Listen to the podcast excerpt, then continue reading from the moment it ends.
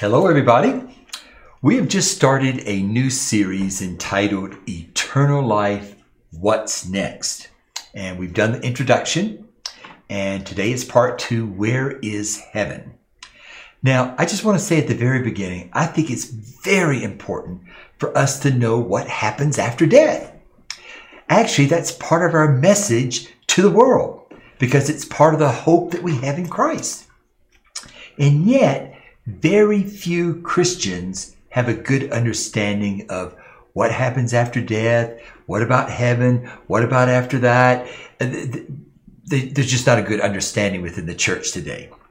But it's also more important than just telling people, it's important for us as well.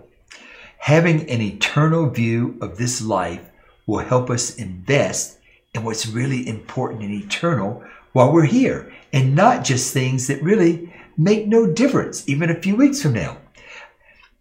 I remember hearing uh, someone say, this is when I was probably back in my 20s, that uh, whatever you do, you need to ask yourself two questions. Will it count a year from now, and will it count 10 years from now? And a lot of the things that we do, a lot of our priorities don't fit into those, much less is it going to really count for eternity. So having a biblical, a strong biblical view of heaven, what happens at death, will help sort out priorities for us here. And it's also going to give us encouragement and maybe even endurance when we really need it. And as we said last time, we're going to find that it's going to increase our love for Christ. Okay, I'd like for us to start off today with Job 14, verse 10. Now, Job, we think, is probably the oldest book of the Bible maybe one of the oldest books ever written around. And, uh, and there's a question that kind of comes up. It says, But man dies and lies prostrate. Man expires, and where is he? And I think that's a question that we all ask, and it's been asked since really the beginning of time. What happens to me once I die? I mean, I know what happens to my body. But what about me? You know, the, the thing that makes me me. And, uh, and so, you know, where is man after he dies? Where is heaven? Is it real? What it's like? These are some of the questions that we want to be going over. And we're going to start looking at some of these questions today. So today we're going to have just go over sort of a basic timeline of what's going to happen. And in the following weeks, we're going to go over a lot more details and we'll be using a lot more scriptures to support that. So, first of all, we said this in the introduction, but we need to say it again. Heaven is a very real place. It's not a dream. It's not some fantasy world. Actually, heaven is more real than this world. If you think about it, now I know it's hard for us to understand that because we've only been a part of this world. But unlike this world, heaven is eternal. This world has an end to it. And it seems like man's doing a pretty good job of trying to kind of bring it closer to an end than what we'd really like. You know, uh, heaven is not corrupted, unlike this world. You know, uh, I, I, think we uh, all know that everything is slowly falling apart on this earth. In fact, everything's in decay. You know, society, if you look at earth or nature, the environment, it's slowly decaying. Our bodies decay. Every institution, every government eventually declines. It kind of has a peak and then it might kind of plateau and then it starts to decline. It's just the way things work here on this earth. Heaven is different. And so therefore it's more real than here. This world is beautiful, you know, with the lakes and mountains and oceans. But we know that in the next world, heaven, it's going to be more lush, more vivid, more perfect than anything here. In fact, it's going to be beyond anything that we can imagine. I think another thing about heaven that makes that makes it stand out from the earth is that is our eternal inheritance. That is where we belong, not to this world. This world is just a temporary thing. It's the other world, heaven, that is the real world. In fact, Hebrews speaks of the things here as being mere shadows, but the substance is there. Now, we often see it the other way around, don't we? That's because we it, it's hard for us to imagine what it's going to be like on the other side. But we have the scriptures to give us guidance. So, where is heaven? Is it in some faraway galaxy? I mean, physically, geographically, where is it? And the answer is we don't know. We can assume up because, you know, the, the scriptures say, keeping, you know, uh, keep your eyes above on the things that are heavenly. Uh, Stephen, when he was being martyred, he looked up and he saw, you know, the, the gates of heaven, Jacob's ladder climbing upward. But we really don't know much about it. We can assume that it's fairly close to us, but we can't really travel there, can we? You know? And if we could, I don't think it'd be very far. So let's kind of talk about some of this today. And I want us to start by going to Genesis 1 through 3. We're not going to be looking at specific verses, but I encourage you to go back later. You can read this. So, what happened in the first three chapters of Genesis? First of all, God created the earth and the heavens. And one of the things he says, it was good after he finished making it and creating it. And uh, that's what he says about his creation here. Now, keep that in mind because we need to realize that God's original intention, his original earth, was good. It was perfect. Then God creates man and woman. And how did he do it? We're told that we it was done that we were created in his image. A few verses later, like in chapter 1, verse 26, it says, We were created according to his likeness. Now, he doesn't say that about the angels whom he also created. Now, I want us to remember that, okay? Because in the subsequent weeks, we could kind of come back to that. But if you look at Psalm 8, you look at Hebrews 2, you, we see that our destiny, our destiny, mankind, has a much greater purpose and a much greater destiny we have than even the angels. The angels are created, they, they're immortal, uh, but our destiny is going to far supersede that of angels. And again, we're going to talk a little bit more about that a little bit later. But we could say that he never gave the angels dominion over the world. That was given to what? That was given to us. Okay, another thing we can see in the first few chapters of Genesis is that God's original plan for his special creation, humans, it was a perfect world. It was large. It, there was an abundance of everything. There's food of all kinds. And, and, and those are just a few things we kind of know. And so God placed them in this beautiful Garden of Eden. And God placed them there because He made it for them. You can read it again in chapter 2, around verse 15. You can pick up on this. And also, God walked with them in the garden. So He was there with them. That's right. Physically, I don't know how He did it, but somehow he, there was a, a, a connection. Whereas you go a couple chapters uh, or a couple books later in the Bible, we see Moses is kind of begging to get a glimpse of God, and God says, No, no, you can't because you're so sinful, you know, it, it just wouldn't work. okay, so in the beginning, it was different.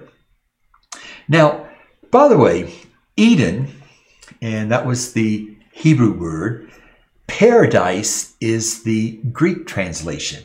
And in fact, uh, it was used even by a lot of uh, Jewish writers a little bit later because it just seemed to be it seemed to be a word that caught on throughout the whole Middle East and really the whole ancient world, paradise.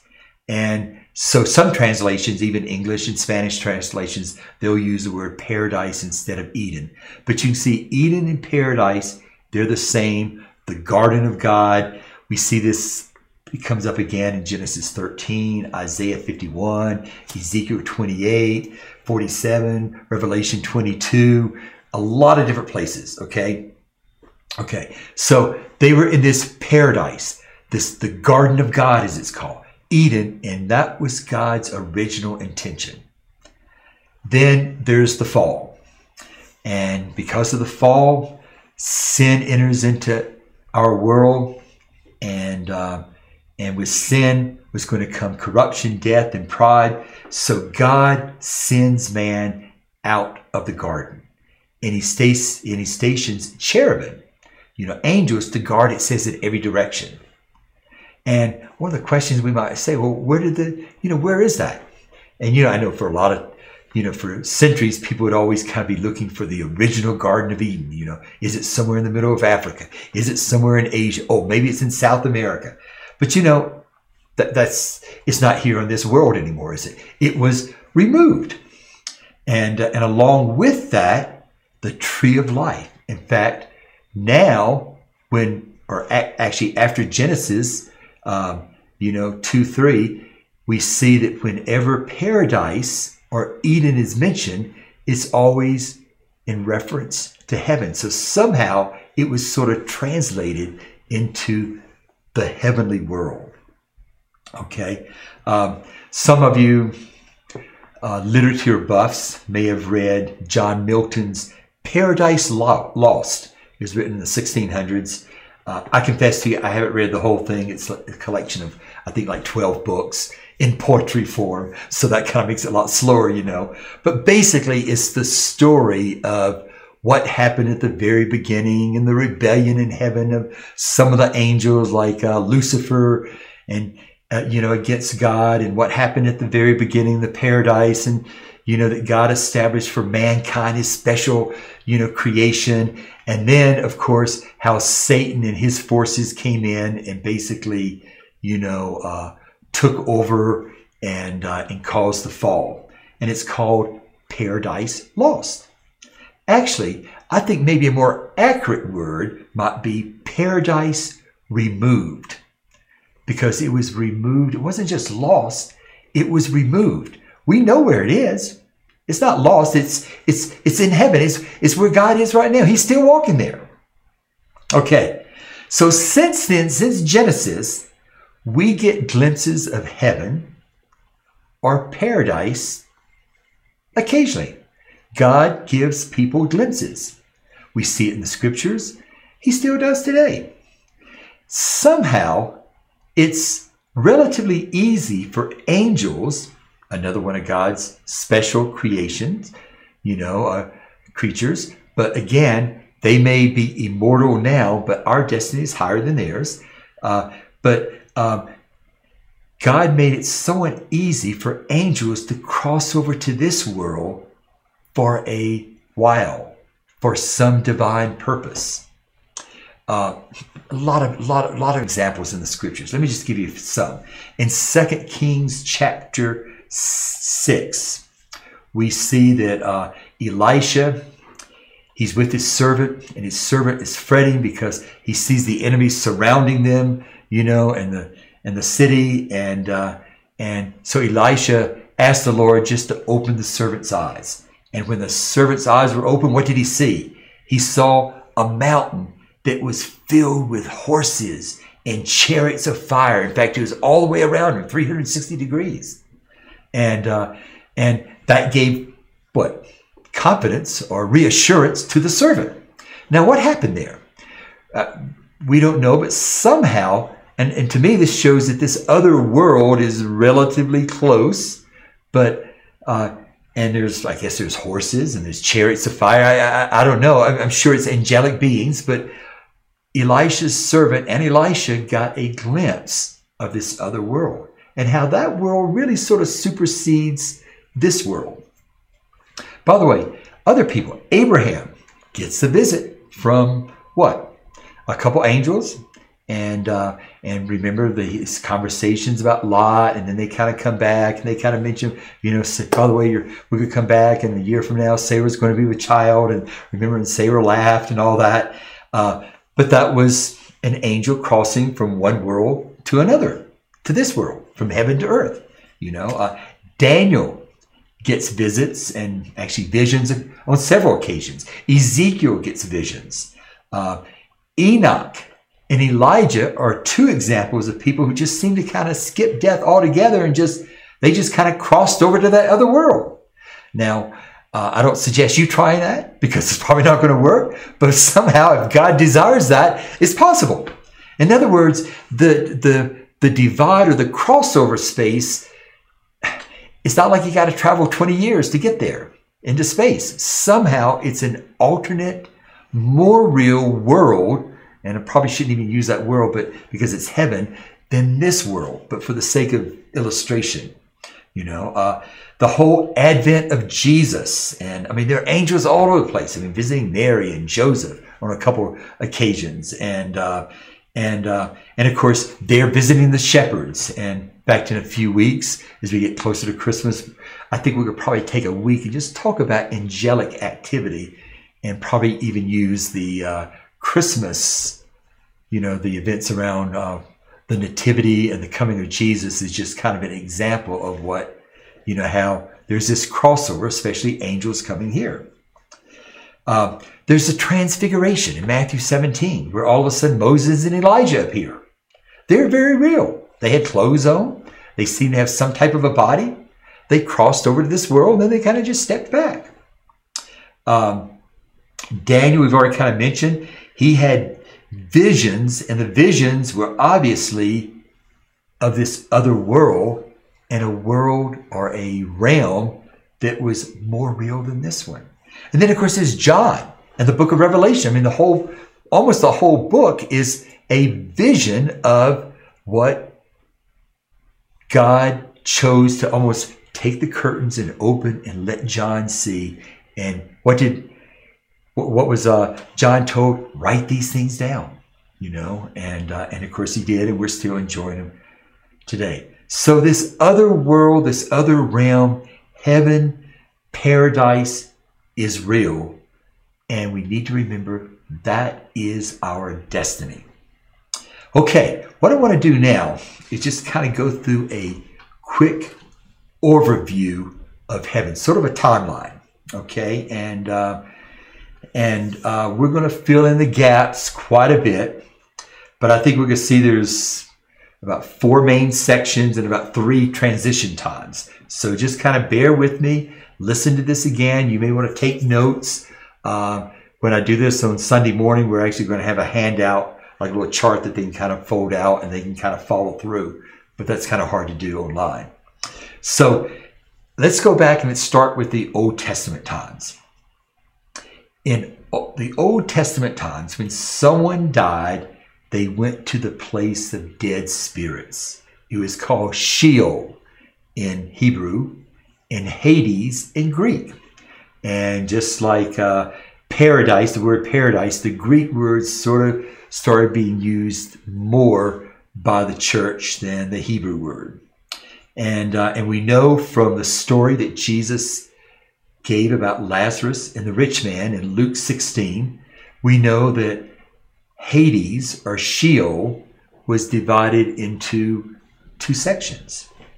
One was called Abraham's bosom, which is a, a, a Jewish expression that means, um, I'm not sure if there's an English uh, correlation, but it just means, you know, in the, in the, uh, you know, a place of extreme comfort and rest. You just put it that way. And that's where the righteous were. And then there's a place of torment where the rich man was. And that was the place where the wicked and the selfish ended up going. So that's in the Old Testament times, okay? And we see David writes about this. Uh, you know, actually, we're going we're going to be coming back to some of this a little bit later. Okay, so then Jesus comes there's the crucifixion and the resurrection. And of course, there's a, a little bit of time, uh, you know, period between the time he resurrected, I mean, the time he died, and then, you know, which would be, we kind of know is Good Friday, and then he rose on Sunday morning, the third day, as the Jewish uh, mindset would count it. And this is a very key time because what happens then? We're told that Jesus goes to Hades or to Sheol. And I've got a couple little passages there. We're not going to look at them right now, but you can look at them. We don't know all the details, but we do see that when he goes down there, he preaches the gospel. And then he leads captives out of captivity to heaven. And uh, now, a question you probably have well, did he preach to both sides? Well, we don't know that. We assume that it's probably the one side, those who by faith were looking forward, like Abraham, to the heavenly city, to the country that was not his own, you know, but we don't know exactly. But we know that he led captives out of Sheol or Hades and took them with him up to heaven or to paradise. In fact, what did Jesus say to the thief on the cross? You know, truly, today you'll be in paradise with me. So he was saying that, you know, he that, that there's he knew that today, the day he died, was going to be a, a turning point. So then, so that's a very that's one of those transition points. Okay, so we have the Old Testament times, then the first transition time, and then after the resurrection, until he returns. By the way, that's today. It's been about almost it's been close to two thousand years, not quite. And what about then? Where's heaven? Well, now there's two categories. There's Hades. Hades or Sheol is still around you know. And then there is the, uh, you know, being with Jesus. It's called heaven. It's called paradise. It's called the presence of God. These are just some of the phrases that are used repeatedly.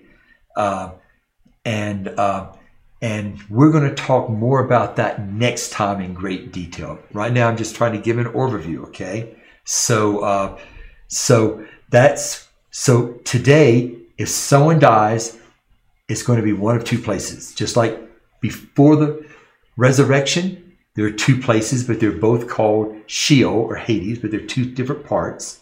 And uh, and by the way, we know that one was a time of torment because why? Because uh, the rich man was saying, you know, he was he was calling out to Lazarus, you know, hey, listen, can you help me? You know, and he was calling out to Abraham, you know, can you send Lazarus up to tell my family? You know, so there we, we know that because of that, there's communication, there's an awareness of what's going on in, on Earth. Uh, but there are two different sections. Well, there's still two different sections, except rather than Hades, those who, and we'll talk more about this in the next few weeks, those whose name is in the book of life, they will go into the presence of heaven, a presence of God, of Jesus. They'll be in paradise. They'll be in heaven. Okay? Now, then Jesus is going to come, and this is the second transition. And what happens here? When Jesus returns, uh, also at the same time is what's called the first resurrection. All those who have died and who know Jesus or who walked with him, who were genuinely born again, they will be resurrected and their spirits will be united with their bodies. Okay? And that's called the and that's when we get the resurrected immortal bodies right? And uh, and also we know that right about this time the marriage supper of the lamb is going to take place. So it's going to be a pretty big a, a very important tribulation i mean uh, transition time here okay? And uh, and then starts the millennial millennium. And that's a period of millennium means a thousand years. Is that literal or not there's arguments both ways. We'll kind of assume for the sake of, you know, time at this point, it is a thousand years. And during this time, Satan is actually bound in all his demons. And Jesus is going to be here on earth. He's going to be reigning. Um, he's going to be reigning from Jerusalem. We know that. And we also know that we, the believers who've been resurrected, will be reigning with him, with our immortal bodies. So does that mean that we're going to die during the millennium? No, it means we're going to live all the way through the thousand years. You know. Now, some people say, well, what happens if you happen to be here on earth when Jesus comes back and you're a believer? Well, you go to be with him.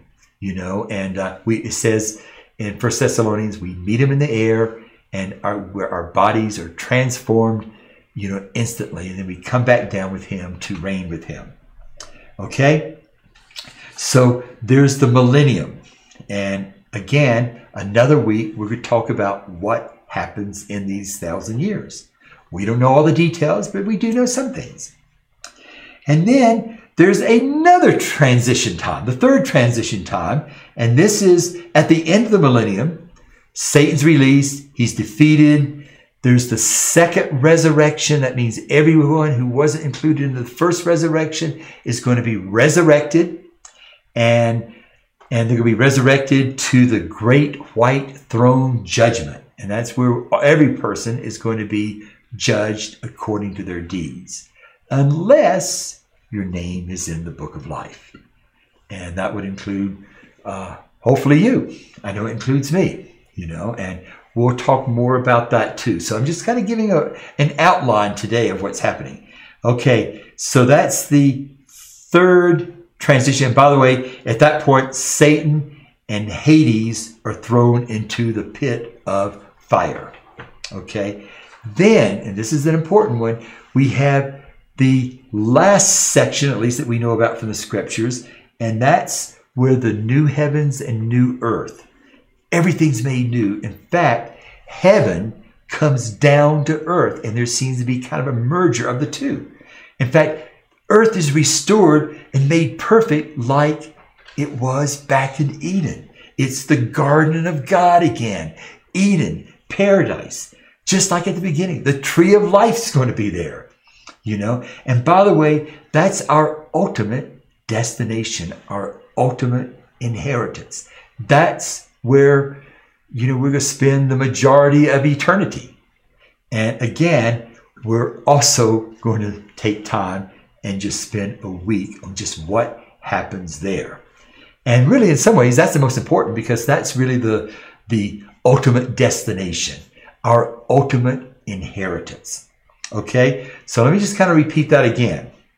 So there's the Old Testament times, you know, there's Sheol or Hades, you know, divided into two. There's a great chasm in between, we're told. Okay. Then Jesus comes between his death and resurrection. He goes to Hades. He sets the captives free, at least in the one section of, of uh, Hades, and takes them to be up with him in heaven or paradise. Okay. Then we have the, uh, you know, we have the age that we're in right now. And, uh, and if people die now, either go to Hades or they go to heaven or paradise or the presence of Jesus. Okay? And then Jesus is going to come back again, the time of the first resurrection. The millennium starts, and, and that's when we're going to have our resurrected bodies. We're going to live here on earth again. So, one thing you might be saying, so, so when I die, I'm not finished with this earth. No, you're coming back if you know Jesus, you know. And, and then after the millennium is when the heavens, a new the, the there's going to be new heavens and new earth, and it's going to be renovated, restored, uh, resurrected. You could say everything's going to be made new, and it's going to resemble, in some ways, like the Garden of God at the beginning, except uh, there's going to be a lot more people, and there's going to be it's going to be even better, and we'll talk about that again. Okay, so in conclusion, today we've looked at the basic timeline. We're going to fill in the details later. Um, I would like to give you sort of a preview, though, of what we're going to be talking about in the next few weeks. And uh, because I don't want this just to be sort of like, okay, just the timeline. Let's look at Psalm 16. And uh, starting in verse 9, verse 10, David's writing this and he says, for you will not abandon my soul to Sheol. We know what that is, Hades. Nor will you allow your Holy One to undergo, undergo decay. And verse 11, you will make known to me the path of life. In your presence, that's probably talking, you know, about heaven, is fullness of joy. In your right hand, there are pleasures forever. That means like eternity. Now, does that mean that we don't enjoy the path of life here on this earth? And is there joy now? And are there pleasures now? Yes. And, and, in our walk with Lord? Yes, but it's just sort of like a foretaste. It's just a glimpse of what's coming on the other side of death. So I like that. You'll make known to me the path of life, the fullness of joy, pleasures forever. That's where we're headed. And I don't know about you, but that sounds really nice. You know, Psalm 36, another passage, kind of again, a, sort of a sneak preview of what we're going to be talking about, says, Your loving kindness, O Lord, extends to the heavens. Your faithfulness reaches to the skies. That means I, I, I, I can't even reach the limit of them. I can't touch it, the end of it. Your righteousness is like the mountains of God. They're just solid. They, they're not going to move. Your judgments are like a great deep. I can't reach down to them. You know, the, the depth of them. Oh Lord, you preserve man and beast. How precious is your loving kindness, O God. And look at this. And the children of men take refuge in the shadow of your wings. And again, we can start getting a glimpse of it here, but these next couple verses, we won't really know until we are in his presence after we die. It says, they drink their fill of the abundance of your house, and you give them drink of the river of your delights. You know, that's the the the the river that's talked about in Ezekiel and again in Revelation 22. We'll, we'll talk more about all this, but but this is uh, you know the river of life, and uh, or here it's called the river of His delights. We're going to drink from that. That's going to be what we sustain ourselves on. And it says, "For with you is the fountain of life. In your light we see light." So that's what we have to look forward to. And I don't know about you, but I'm pretty excited about it. I really am. And I think all of us need to begin to understand what is coming down the pike for us. Let's pray. Lord, we just ask that you would open our eyes to these things. Lord, in some ways they're foreign because we haven't been there. Yeah, we get glimpses of it at times, but we don't really understand completely. So, Lord, we ask that you would give us understanding, a spiritual understanding of these things. Lord, build this hope for the joy that lies ahead for us. Lord, the fullness of joy as you talk about. Lord, help us, teach us, Lord. And this is very important. We ask that you would teach us and help us to spend our days here in preparation for all that you have for us. Thank you, Lord. Amen.